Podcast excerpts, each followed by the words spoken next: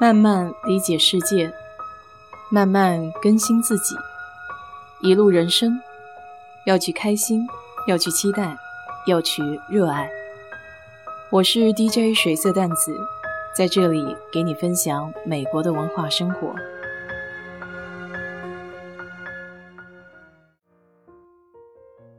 周末去朋友家聚会，餐桌上有一位长辈。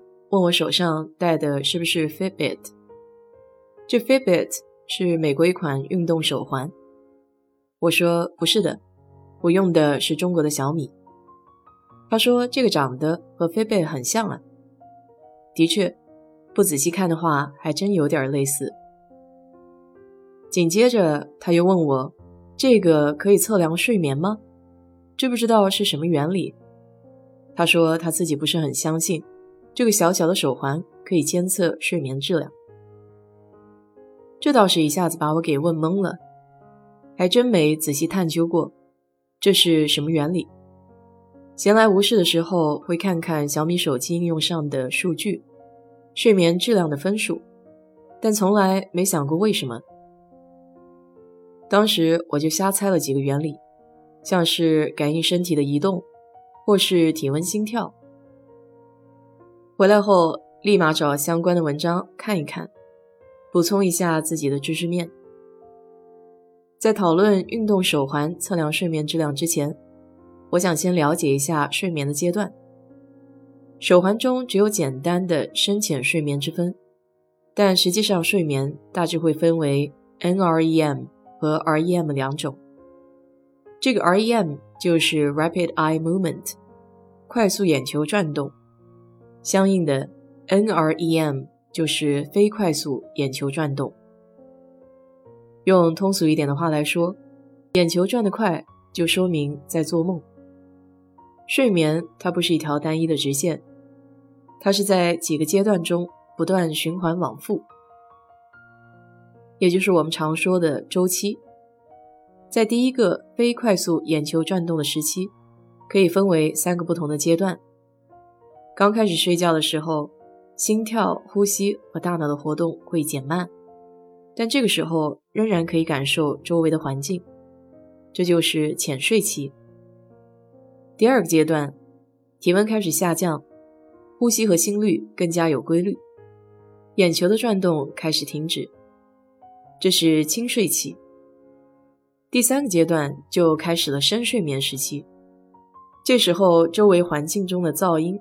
或活动不能够轻易唤醒沉睡中的人，也就是常说的睡得像死猪一样。但这时候还不会到做梦的阶段，而是会回到第二阶段轻睡期。等那个循环结束之后，最后才会到做梦的时间。一夜下来得循环往复四五次，而且每个阶段所用的时间也不固定。美国这里有专业的睡眠中心，可以通过各种仪器产生多导睡眠图，这里叫 polysomnography，可以监测上面说的睡眠阶段或周期。这些信息包括脑电波、呼吸、心率、身体腿部和眼球的运动、血氧水平，还有你晚上睡觉的姿势。从逻辑上来说。很难想象佩戴在手腕上的小型睡眠追踪器，和放置在床垫下的监测条，甚至是智能手机应用程序，如何与所有这些医疗高科技测量设备一样。这两者最主要的区别是，日常用的睡眠追踪器不测量脑电波。那这些手环是通过什么样的数据来监测睡眠的呢？大部分用的是体动记录原理，叫 actigraphy。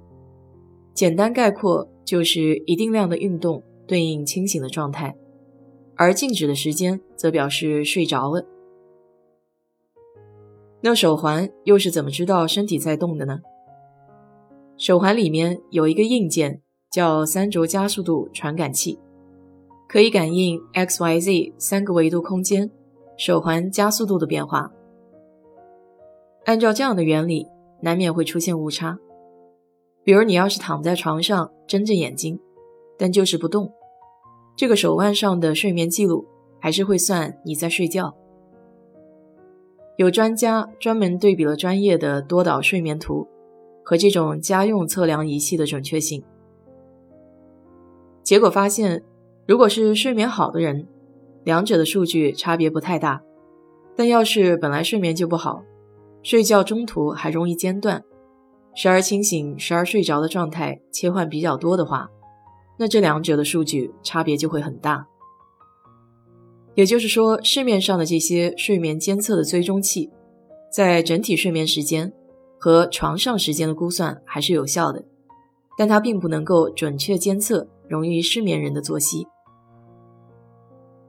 所以，有些品牌会有人工输入数据的功能，这也是增加有效样本。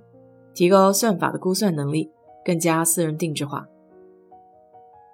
但毕竟身体动还是不动，是深睡眠的必要而非充分条件。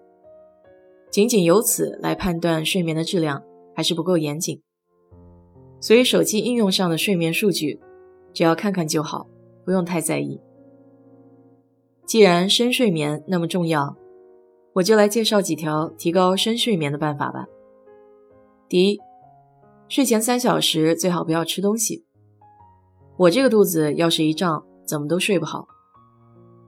第二，保持适度的体温也很重要。睡前洗一把热水澡，脚烫的热乎些，特别是在冬天，到被窝里要是脚凉的话，那半天都得醒着。第三，枕头的重要性。之前我还搞错了记忆棉的枕头，用小的那头睡。换过来之后，颈部的确是要比之前感觉要好多了。最后也是最重要的一条，睡前别看太让人兴奋的手机内容，比如综艺节目、电视剧，这些都非常影响睡眠质量。上面这几条算是对我比较有用的，你也可以自己摸索一下哪些法子对你有效。希望每个人都可以安心的睡上一整晚好觉。这样才能精神抖擞的去九九六。好了，今天就给你聊到这里。如果你对这期节目感兴趣的话，欢迎在我的评论区留言，谢谢。